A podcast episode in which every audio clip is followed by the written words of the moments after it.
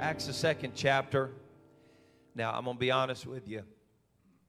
Where I'm getting ready to preach to you from um, is not going to be this part of the text, but I can't read Acts chapter 2 without reading this text to you. There's nothing like it because there's only one way to be saved. And it's not the Pentecostal way, it's the Bible way.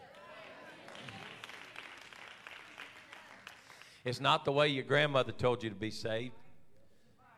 It's the way the Bible tells you to be saved. It's not the way your old preacher told you to be saved when you were a kid growing up. It's the way the Bible tells you to be saved.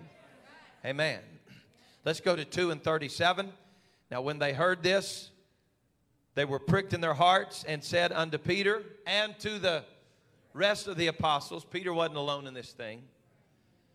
They said to Peter and the rest of the apostles, Men and brethren, what shall we do? Now, I want us to read this together because I like to hear it in an echo chamber. Let's read it. Then Peter said unto them, Repent and be baptized, every one of you, in the name of Jesus Christ for the remission of sins, and you shall receive the gift of the Holy Ghost. Anybody here got that Holy Ghost today? Now, you have to understand that tongues ceased on the day of Pentecost. No one received the Holy Ghost after the day of Pentecost, but we still preach about it and talk about it because it's a good idea. The Lord gives the Holy Ghost to some people and He doesn't others because He respects different people above others. Is that the most foolish doctrine you've ever heard in your life? I'm glad to tell you that the promise is unto you and to your children, to all that are afar off, even as many as the Lord our God. Now, verse 40 is where I would like to extrapolate text from today. I don't know what the many other words were. I would have liked to have been there to have heard it. But it said, and with many other words did he testify and exhort. I don't know how he said it, but the summation of what he said was save yourselves from this untoward generation. He just told them how to be saved, and with many other words, he exhorted and testified to them and said, Save yourselves from this untoward generation.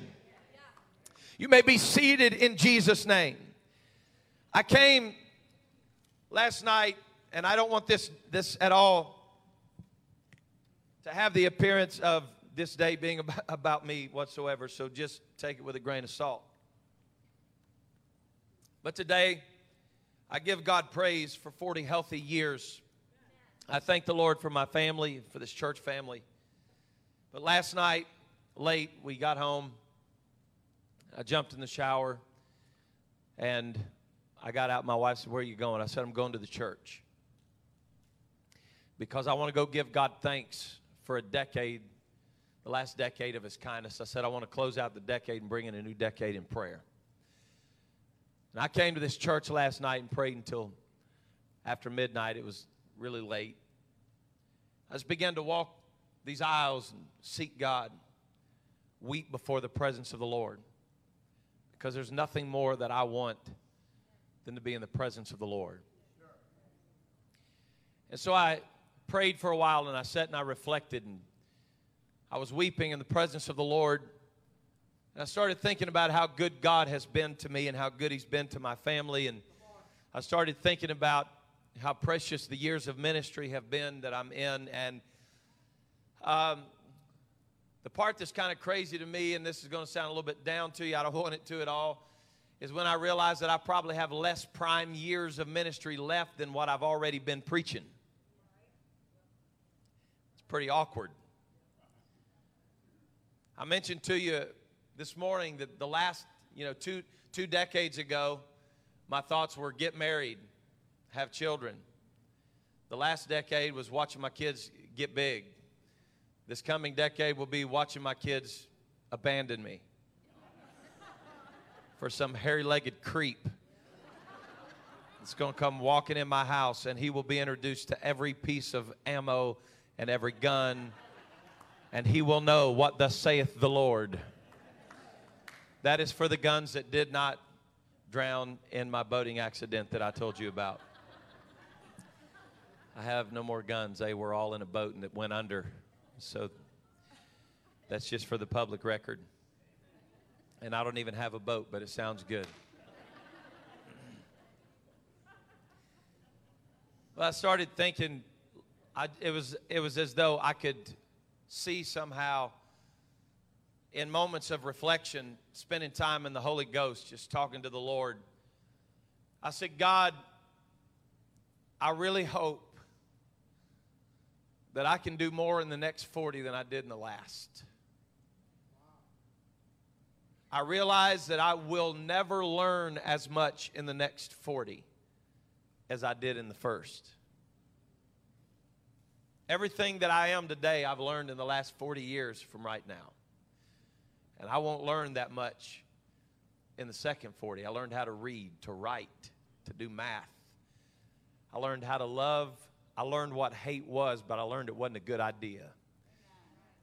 And I learned that love is not a feeling, it's a choice. Learned a lot of lessons. And I said, Lord,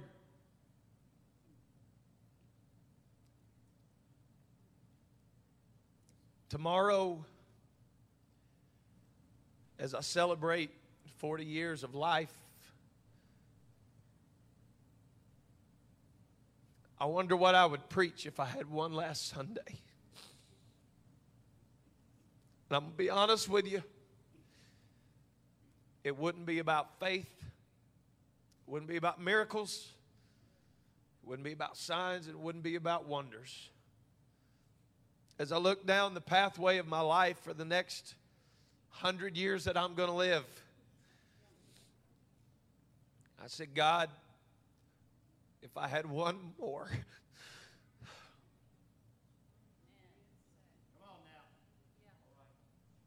If I had one more Sunday, one more pulpit, I would preach. Above all else, I must be saved. And I want to tell you that I stepped to the pulpit this morning with the same thing on my mind that I had when I went to bed, and this is what I want to preach to you today. I've got eternity on my mind. It is a fact. And I wish that I could take you to the deep end of the pool today, make some of you snore in Greek and dream in Hebrew. But it is a fact that we're going to swim in the shallow end of the pool for just a little while. And I want to tell you that despite what you've heard on TV preachers, radio preachers, this is not multiple choice. You got saved and you got lost. You've got heaven and you've got hell. Eternity is real and it's coming for all of us. There is a day that we're all going to stand before the judgment seat of Christ. And it's not multiple choice. You're either going to hear, enter in, thou good and faithful servant, or you're going to hear, depart from me, you worker of iniquity. I never even knew you. So you hear me on this Sunday as I rise, not feeling at all like my better days are behind me, but I feel like my best days are ahead of me. But I do want you to understand that I'm preaching to you as a dying man to dying men. And I've come to declare in this house this morning that Calvary is not today for those who are still trying to figure out what life is all about. Calvary is for the people who have tried it every way that you knew how to try it and it didn't work out. So you came here today and you want to try Jesus. I feel like telling somebody that when you've tried everything and everything else has failed, Jesus is the answer. The Bible said that for 12 years she was sick in her body and that she had spent all that she had. The story said that she had exhausted everything that she had. She had been to every doctor that she knew about going to, and the issue was still in her life. And for 12 years, she had a bloody issue in her body that could not be dried up until the day that Jesus came passing by, and all of her pride was thrown out the window, and everything that she had tried before became irrelevant. And she realized in that moment is that Jesus is not only an option, He's the only option I've got right now. I've exhausted my life, I've exhausted my resources, I've tried everything I know to try. So let me tell you right now the same thing that that woman found out is what somebody in this house needs to know today. When you've tried everything else, you gotta try Jesus. The Bible said that she got down on the ground and she pushed her way through the crowd. She didn't care what people thought about her, she didn't care what they said about her, she didn't care what their feelings were toward her. She needed to touch Jesus.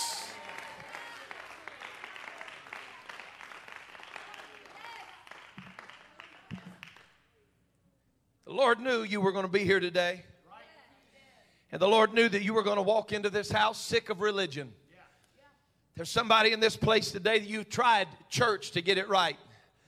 You've tried other religions to get it right, and you're still empty. You've walked in church after church. You were taken to church as a kid, it didn't last. Got your life in a mess, so you tried church somewhere else. It didn't work. Well, I want to tell you the problem is that you're trying church and you're not trying Jesus. Let me help somebody in this house today.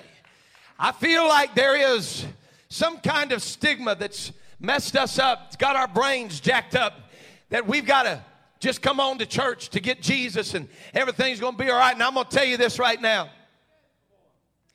I don't believe you can be saved without being in the house of the Lord. I just don't. That's I believe it's in the book. I don't believe you can be saved without a preacher. That's not my idea, that's Bible idea. I don't believe that you can forsake the assembling of yourselves together and be saved. I believe you have to be in the house of the Lord. But what I'm telling you is that just coming to church on Sunday and filling up a pew does not save you and it does not fix anything. I know this sounds counterproductive coming from a preacher who's thankful for every seat that's filled on every Sunday, but understand me when I tell you it's not a made up mind to go to church that's going to change your life. It's a made up mind to find God and to live for God that's going to change your life. And if living for God means coming to church, then so be it. But I want to tell you that coming to church is not living for God. Somebody say amen or oh me. Amen. Well, Pastor, I went to church for years and never did get better. That's why. Because you went to church. It's an event, it's something in your schedule. As a matter of fact, I'll show you how jacked up we are. We look at Sunday as a way to close the week out. Look at your calendar. We don't close the week out on Sunday.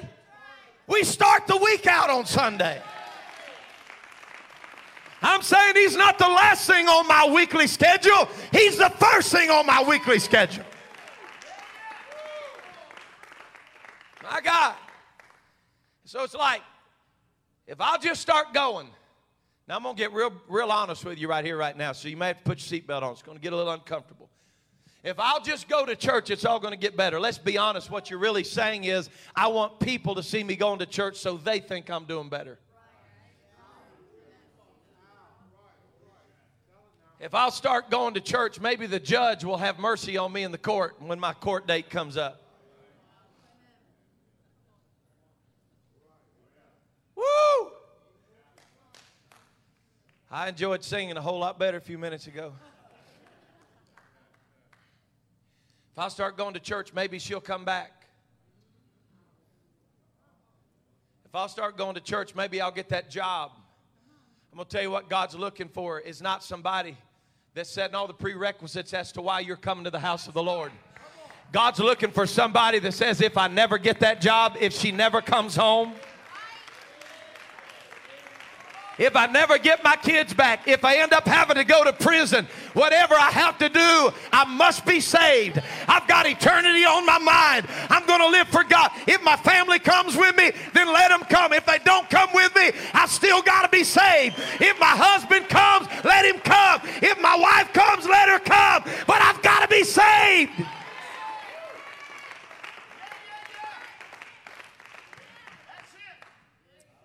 Oh, great God preached several years ago about a scripture that we only see mentioned one time in the whole scripture. It's in the book of Acts.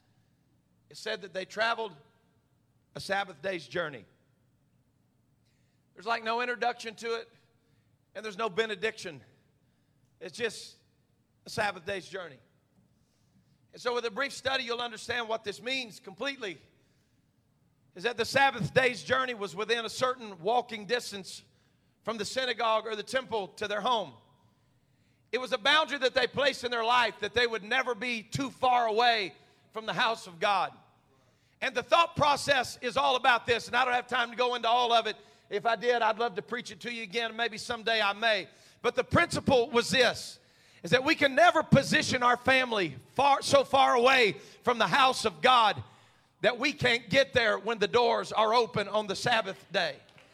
It wasn't about finding the church that fit their life. Oh God. It's about to get tight. I just feel it coming. Somebody told me the other day, they said, Bro, if you ever go to one service on Sunday, you'll never go back. I said, You're right. I said, You're right about that. And in my mind, what I'm saying is if I try to go to one service, I'll never go back to that church because they'll kill me. Now, I'm about to say something right here, and I don't mean this to sound ugly, okay? Y'all just know my heart.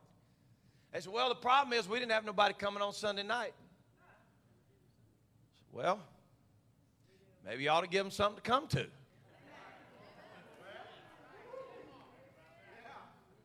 We quit preaching canned sermons, singing the same three songs and make people dance and shout when they don't want to shout, and we get in revival and have a move of God, waters of baptism get troubled, people start getting the Holy Ghost. Maybe some folks want to show up. Hey, I, listen, I'm talking to this church right now. I'm not talking to anybody else or about anybody else. I'm telling you that in this house today, the reason why I'm here is because I want to be here. The reason why I'm here is because me and Jesus got our own thing going, and I'm glad to be in the house of the Lord. And so, very, very simply understood, it's that before they built their home, they established themselves in the church. They established themselves in a synagogue and they based the decisions of their life on the distance it was from the house of God to their house.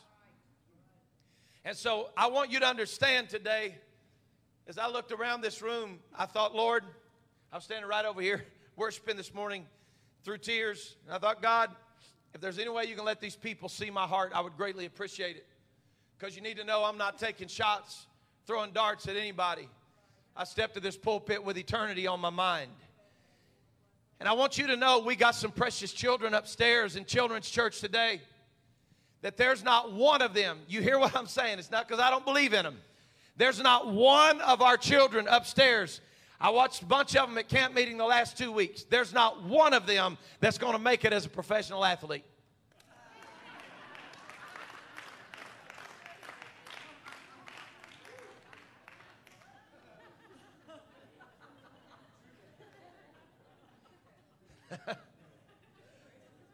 None.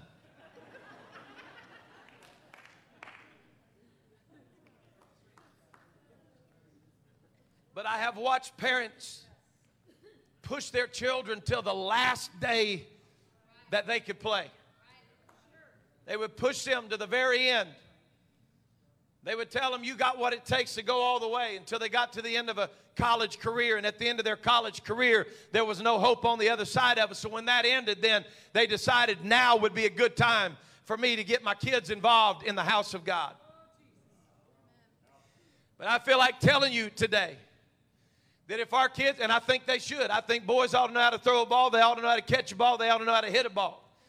I watched my girls play softball camp last week. I texted Sister Bingham, I said, Papa Bingham taught him how to catch. She sent it back to me. Keep your eye on the ball. That was his deal. Everybody ought to know how to keep your eye on the ball. But here's my issue when our kids know how to keep their eye on the ball, but they don't know how to keep their eyes on the prize.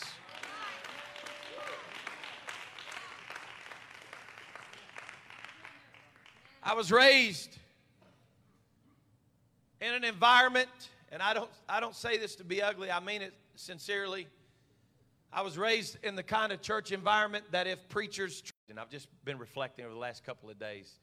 I told Dad yesterday, we after the wedding, we went and played a few holes of golf with Josh and Brother Danny Lane.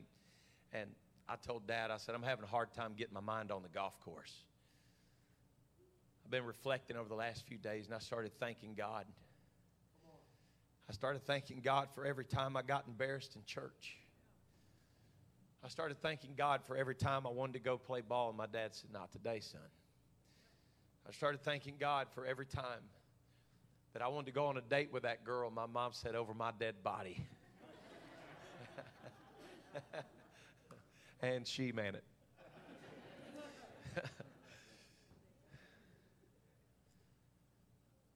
this one's going to be a little tough on me. I went out yesterday. I sat down on the ground on my grandfather's grave.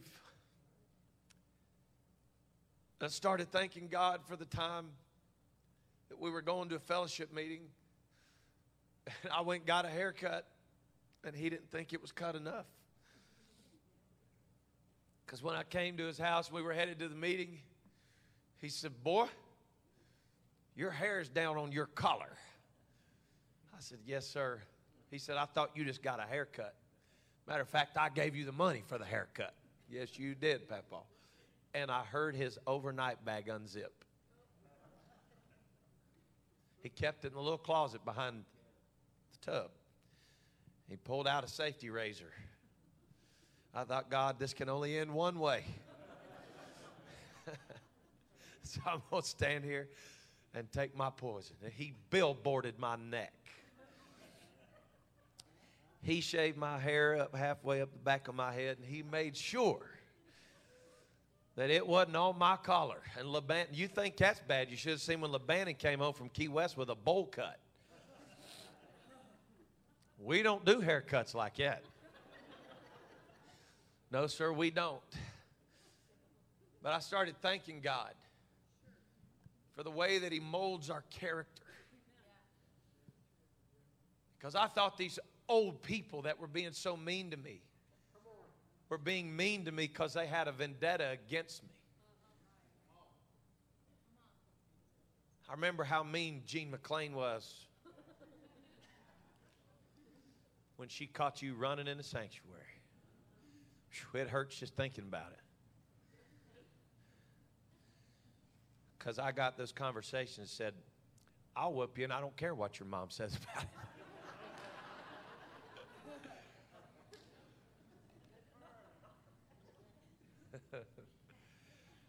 And she didn't care. She didn't care. She didn't whip me, but it probably wasn't because she didn't want to. I started thinking about all this. I started thinking, Brother Looper, about that old gruff voice. Said, Hey, boys, that'll be enough. And we didn't turn around and say, It's none of your business, old man. oh, no. No, they'd been preaching my funeral. But this week, as I reflected on some things, I want to tell you that my, my eyes went just a little further than the next 40 for me. Yesterday, as I was seeking God, I was looking down the road and thinking, where, where do I want to be in five years? Where do I want to be in 10 years? Where do I want to be in the next 40 years? And all of a sudden, Brother Joe, it was like my eyes just went beyond 80. My eyes went beyond 75 and my eyes went straight across the river. Oh, God. And I started looking towards the city whose builder,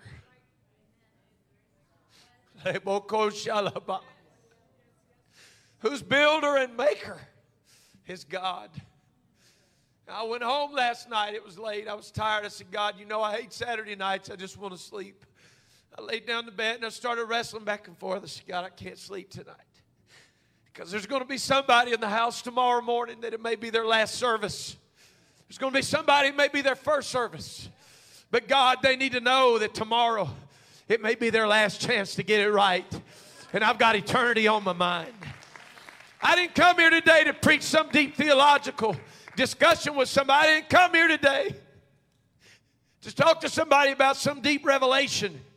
But I came here to tell somebody today that's been playing with God. I came to tell somebody here today that feels hopeless and you're looking for answers. There is hope beyond this life. I came to tell somebody in this house this morning you don't have to live the way that you've been living. You don't have to die the way that you've been living. If the Lord were to come back today, what I want to know is are you ready for the coming of the Lord?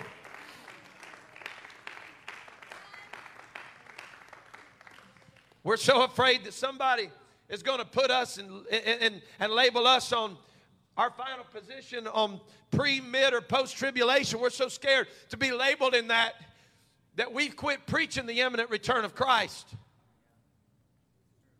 Oh, well, one of my friends that's post may hear me preach about the imminent return of Christ and get upset with me. I'm going to tell you how I was raised. I'm going to tell you what I still believe. I still believe that while I'm standing in this pulpit preaching to you today, I believe that while I'm standing in this house right now today, that the trump of God could sound.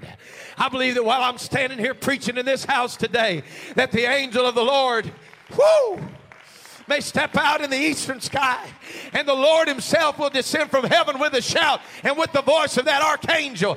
I believe that it could happen today. And here's what I'm telling you I wish I had something better to preach, but I'm preaching to you that I've got eternity on my mind. And if today was the day that the Lord came back, I just want to know are you ready?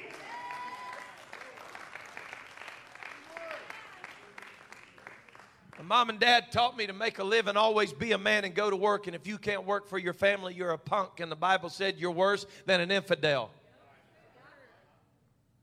Man, if I had a rewind button, I'd say that again.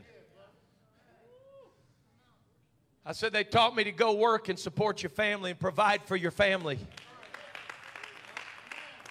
They didn't teach me to sit at home and let the government pay my bills.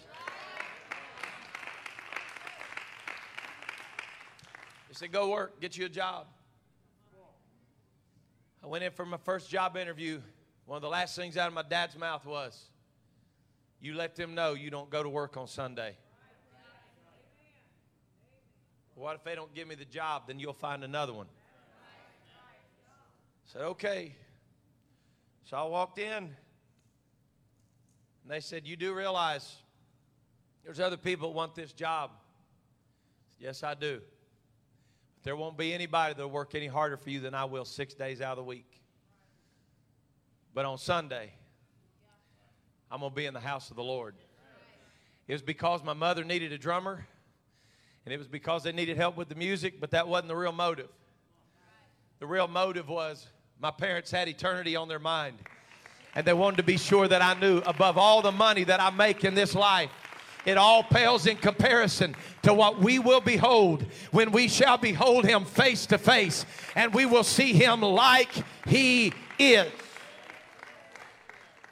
I came to preach to somebody in this house this morning about prioritizing some things in your family, prioritizing some things in your house. I'm telling you today, I'm going to sound like an old broken record, but somebody needs to be reminded that heaven and earth are going to pass away, that all the things of this earth, they're going to pass away. The house you live in and that you paid all them payments on, it's going to pass away and burn down to the ground. That car that you worked for all your life, it's going to pass away and burn to the ground. But the words that I'm preaching to you today, they're going to last forever. We're going to spend eternity somewhere.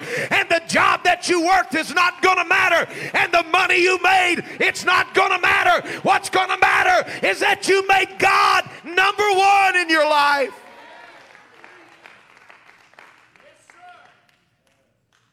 People are afraid they're going to have to live poor if they put God first.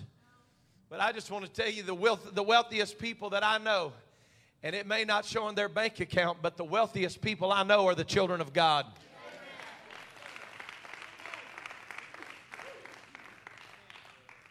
I believe with all my heart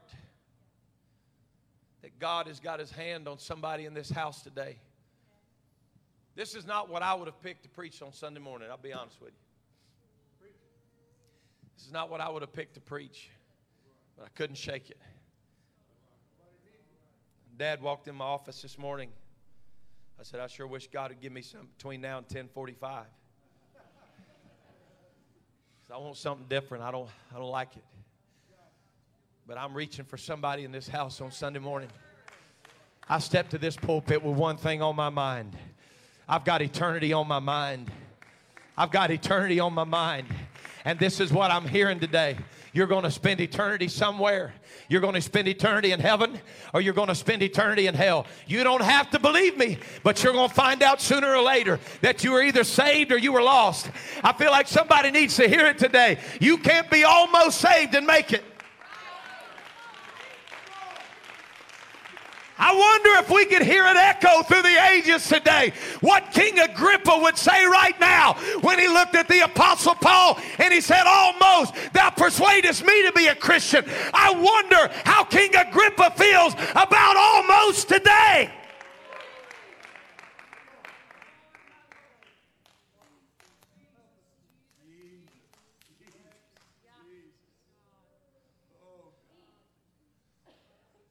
Stood in the presence of the Lord last night. I said, God, whatever you do, don't lift your hand off my life because I can't afford to miss you. It was like I could just hear the Apostle Paul preaching to me and saying, Lest I myself, when I had preached to others,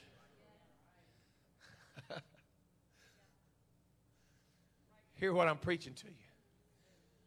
The greatest apostle in the scripture, in my opinion, he said that one of his greatest fears is that when he had preached Christ to others, that he himself would become a castaway and miss heaven. And it was all of a sudden like the Lord just showed me this picture. I don't know how to explain it to you, I'm just saying. And I saw this long line of people that were dressed what we would consider to be holiness people. But even in the way that they were dressed and the way that they looked, there was a parting of two different ways. And I was so stunned, I was like, well, God, I mean, it's obvious they were trying. And Bishop, I wish this was a little bit deeper, but this was all I felt. He said it's because they tried the hardest on the things that people saw but they neglected the things that mattered the most to me. I didn't expect anybody to run the aisles on that. But I want to tell you, it's going to be a sobering day when we stand before the Lord and people with self righteous attitudes that wanted the whole world to believe they had it together. Miss God, miss heaven, miss eternity because their focus was what people thought about them. I feel like helping somebody in this house this morning. These are important things that have to transpire in our life. We have to grow. We have to be discipled. We have to be holy. We have to be separate. But if we don't get our heart right with God, we're going to miss it. Scariest words that I've ever read in my life we're not in a book that was a, a horror book, a scary book. The scariest words that I ever read in my life, Sister Jenny, are depart. Ooh. Oh God, this is heavy this morning. Depart from me, you worker of iniquity. You know why it's heavy? It's heavy because the precursor to that, the conversation leading into that is he said that many would come to me in that day and say, Lord, Lord, we did ministry. Think about this. We did ministry in your name. Think about it. These are not people with syringes hanging out of their arm. These are not people standing before God with whiskey on their breath. These are people that stand before God and said, We cast out devils and we healed the sick. And He said, I don't have a clue who you are. He said, You are a worker of iniquity. And several years ago, the Lord asked me the question. He said, At what point does ministry become iniquity? When you build a name for yourself and all you care about is what people think about you, and all you care about is how big your legacy is. How many got the Holy Ghost under your ministry? How many got healed under your ministry? Ryan, will you come help me preach for just a minute? I won't, yeah. I'm going to tell you something, buddy. I'm going to take you to heaven with me.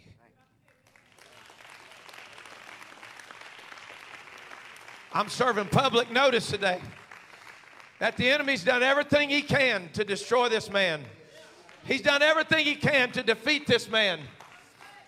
But you listen to what I'm telling you today, devil. We got eternity on our mind. Ryan Dorsey's not the same man he used to be because God has filled him with the Holy Ghost. And today, I believe we're going to hear it right. We're going to hear him say, enter in. Now, good. If it doesn't matter how many times you failed him, buddy. It doesn't matter how many times you came short. Enter in, thou good and faithful servant.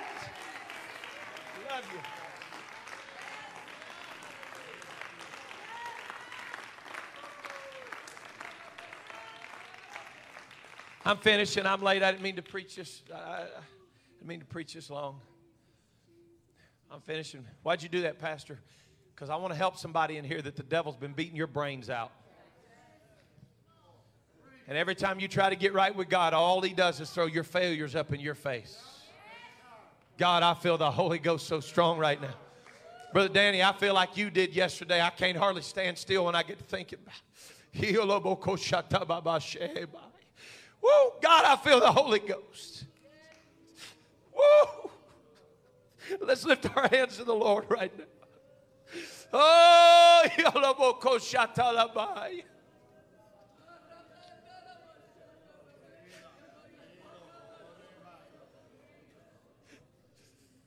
I'm reaching for somebody today. You've been struggling trying to figure it out.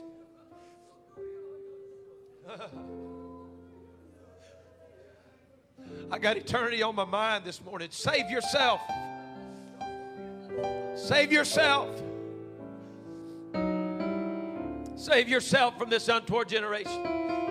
If I could drag you up here today and save you, I'd do it. But you got to save yourself. If you're here today and you got to get some things right with God, I want you to come right now. Come on, some of you are trying to figure out all kinds of crazy things, and the enemy's got your mind so confused today. Your mind's a mess.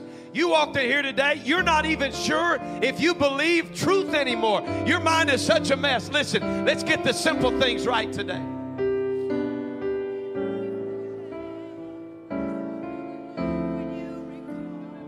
Here's what I want to know Have you repented of your sins? Have you been baptized in the name of Jesus Christ for the remission of your sins?